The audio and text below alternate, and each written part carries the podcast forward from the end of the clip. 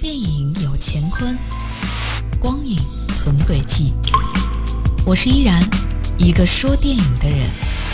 依然聊花絮，聊聊电影幕后的故事。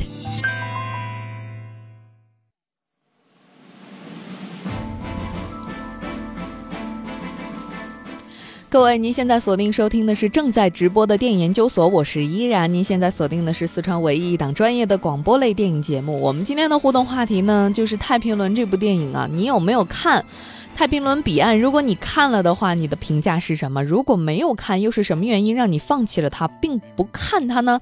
在微信平台上，梳子问到说：“太平轮真的没有看懂？”其实我之前定这个题目，我说影评人觉得好，但是观众觉得看不懂。我身边也有人。给予了呃否定的意见，他说怎么会看不懂呢？我觉得就能看懂啊，所以我很好奇各位看说看不懂的朋友到底是哪里难住的你？那这个太平轮到今天。《太平轮彼岸》这部电影正式公映了十五天，半个月时间。只不过很遗憾的就是，现在各家影城基本上就这个片子都已经下映了。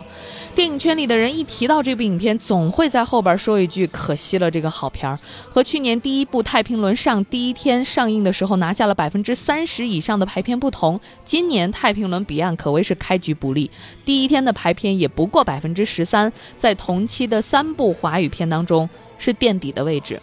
所以，其实依然不得不说，市场是残酷的。因为去年十二月份，吴宇森带病完成了投资三亿的《太平轮》上公映，上映一个月仅以两亿收官，票房平平的同时，口碑也是非常一般。除了冗长拖沓，最大的批评声音就是《太平轮》上又名《太平轮》还没上，一部叫做《太平轮》的电影，船到底去哪儿了呢？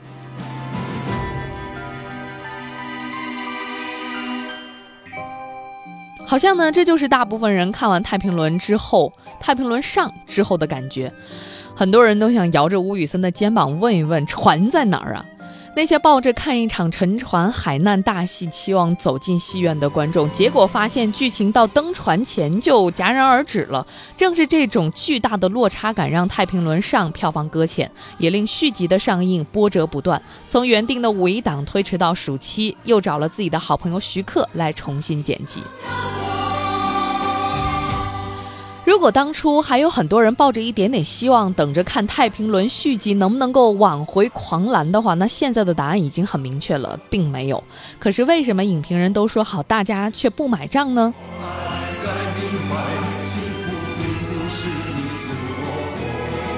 从下部改名叫做《太平轮彼岸》而非《太平轮下》，可以看出这似乎是一部可以独立成片的电影，而且从终极预告片来看，应该也是如此。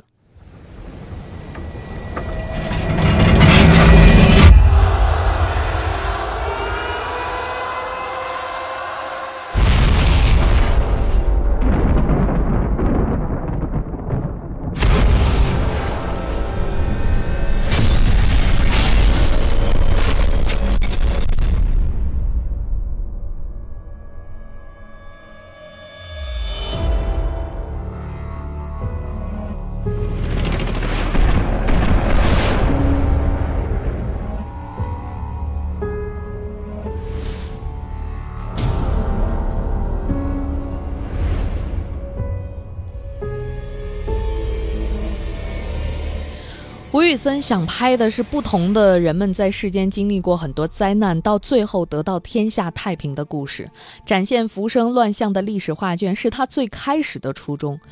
嗯，国军通讯兵佟大为，佟大为饰演的这个佟大庆和护士兼妓女由章子怡饰演的于真，另外呢，台湾籍的日军军医严泽坤由金城武饰演，和他曾经的恋人日本女孩雅子，国民党军官雷一方。跟豪门千金周韵芬，这些情节都是通过回忆和现实穿插出来的。即使没有看过第一部或者上部哈，你也可以大概了解太平轮的故事背景。不管是生是死，在每天都面对着死亡的日子里，还能够有一个可以思念的人，这是我最大的幸福。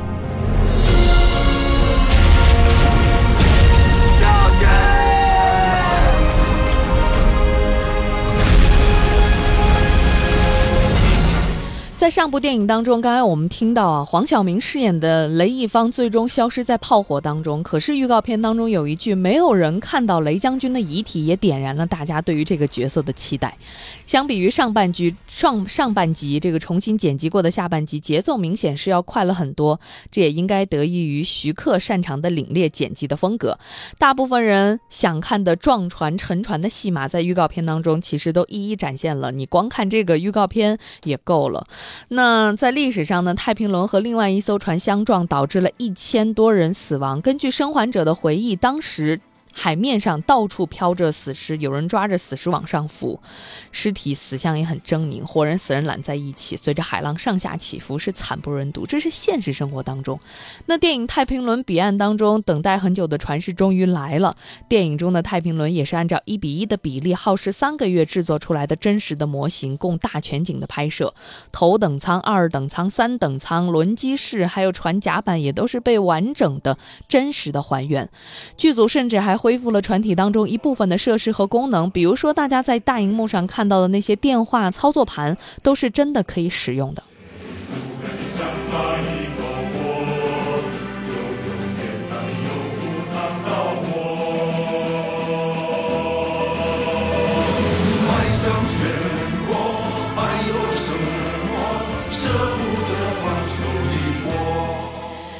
罗大佑也唱《海上漩涡》啊。其实刚才我们说到的建一个船，并不是最烧钱的，海滩戏和后期的电脑特效才是真正的重头戏。比如说最最最最基本的，如何用技术来创造出一片海，水的特效一贯是特效行业当中最昂贵、最难的特效技术。早在二零一一年的时候，李安在台北搭建了一个大水池来拍《少年派》的时候，吴宇森就去探过班，当时很想去取经，李安还。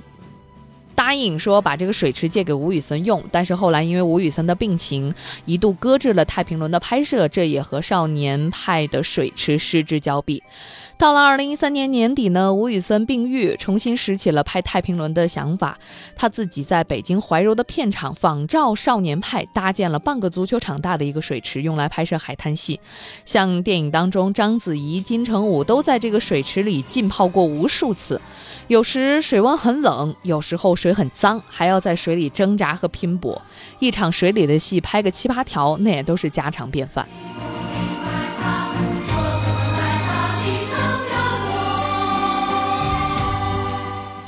吴宇森曾经对自己的电影生涯做出过这样的评价：说我每十年都会有一个改变。开始的十年是拍香港式的喜剧，第二个十年拍英雄片，第三个十年就是拍好莱坞电影，现在第四个十年，我就拍我们中国自己的电影。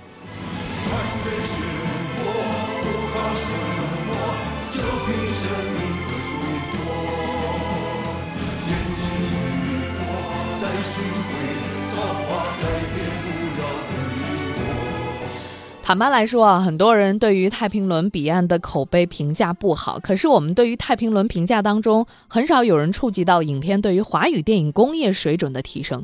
吴宇森自己这样说：“能够完成这个电影，我非常高兴，也让啊，也可以让大家知道，就是这个中国电影的事业现在发展的非常的好。那我以前拍《赤壁》的时候，有一大部分的电脑特效啊，或者是在或者是一些那个大场面方面。”都是请好莱坞的团队来做的。那现在我们这个是呃，根本不需要好莱坞的团队。我们这个在国内的很多年轻人，他们的已经在电脑特效方面做了非常出色，已经达到了一个一个国际的水平。当然是我们也有一些韩国这个团队来做，帮助我们去做这个沉船的太平轮沉没的那个戏，都是非常精彩。那可以证明就是我们。国内的年轻的电影工作者，他们的进步飞快，还有就是也非常的聪明，啊，能够在一部这样呃难度这么高的一个电影里面，都能够发挥了一个创作。这电影的进步，连呃连也连带这个这个这个他们的技术也是进步。那从这个戏里面可以看得出来，所以这个我心里面是非常的安慰的。其实吴宇森自己也毫不谦虚地说过，我们在制作上可以做成大片，但是并不是说你花了多少钱，做了多少雄伟的布景，用了多少大明星，那就是大片。吴宇森认为，大片的概念、表达的主题、表达的人性是能够让国际上的观众欣赏到的。一方面能够看到我们的时代，同时也让大家共同分享一份感情。比如说像啊阿拉伯的劳伦斯，比如说像七武士。所以，尽管吴宇森拍的《碟中谍二》在全球票房卖出了五点四亿美元，可是在他眼中，这也不算是大片。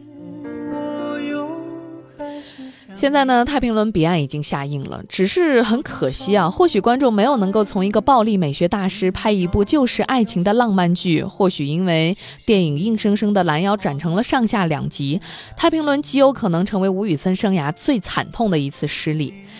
其实，简单梳理一下这部电影拍摄的时候，种种的意外都会让人感叹吴宇森导演他个人的坚强。比如说，开拍不久，当时六十五岁的吴宇森就被检查出来了淋巴癌，开刀四次，脸肿的都不能看。比如说呢，因为延期，导演又一次自掏腰包，甚至是借钱来拍。但是有一点我是赞同的，就是作为我们观众，没有必要无需为这个电影之外的东西买单，比如说电影的诚意，比如说电影的艰辛，因为观众只是看品质。可是目前观众看出来的是什么呢？只有五点五的评分和只有四千多万的票房，还是让人不免为其可惜吧。其实吴宇森也很努力，为了票房，从来不上网的他特意开了一个微博，但是他不会炮轰，不会自黑，也不擅长说段子，最高的一条转发四千多人，不过如此。在炒作凶猛的年代，保持着一种老派绅士风范的吴宇森，并不容易找到他的位置，他的优雅和古典似乎都在过时。有没有想过，如果不分上下集，这部《太平轮》会不会能活呢？当然很可惜，现在只能说是如果。我听这首曲，感觉到他一直在等你。吴宇森曾经说过，对于未来，他的计划是再拍十部电影，并且帮助中国电影重新打开国际市场。希望《太平轮》彼岸能够得到一个公正的回报，在日后吧，五年、十年之后，大家还会把它评为一个经典。也希望叫吴宇森的这位老人能够继续前行。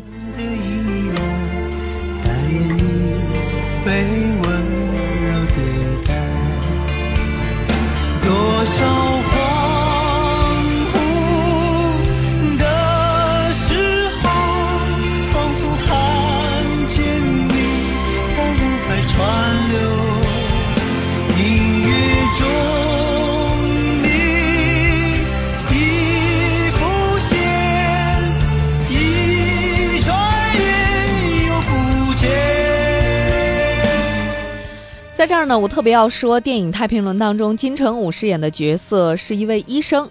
那现在正在热映的电影《滚蛋吧，肿瘤君》当中，吴彦祖扮演的角色也是一位医生。现实生活当中，真的有这么帅的医生吗？在下周的节目当中，依然很经典，就来跟你数一数影视剧当中帅医生上演的终极致富诱惑。当然，我相信此刻正在忙碌着的医生都没有，就是他的帅，可能都在心灵上，而且帅。在手艺上，马上进入到下半段，我们来说一说同样在一线救人的消防员，看一看那些拍的可敬可爱的消防员的电影当中有哪些精彩的镜头。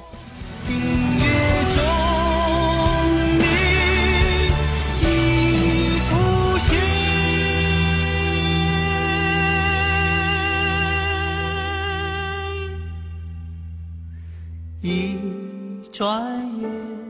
又不见。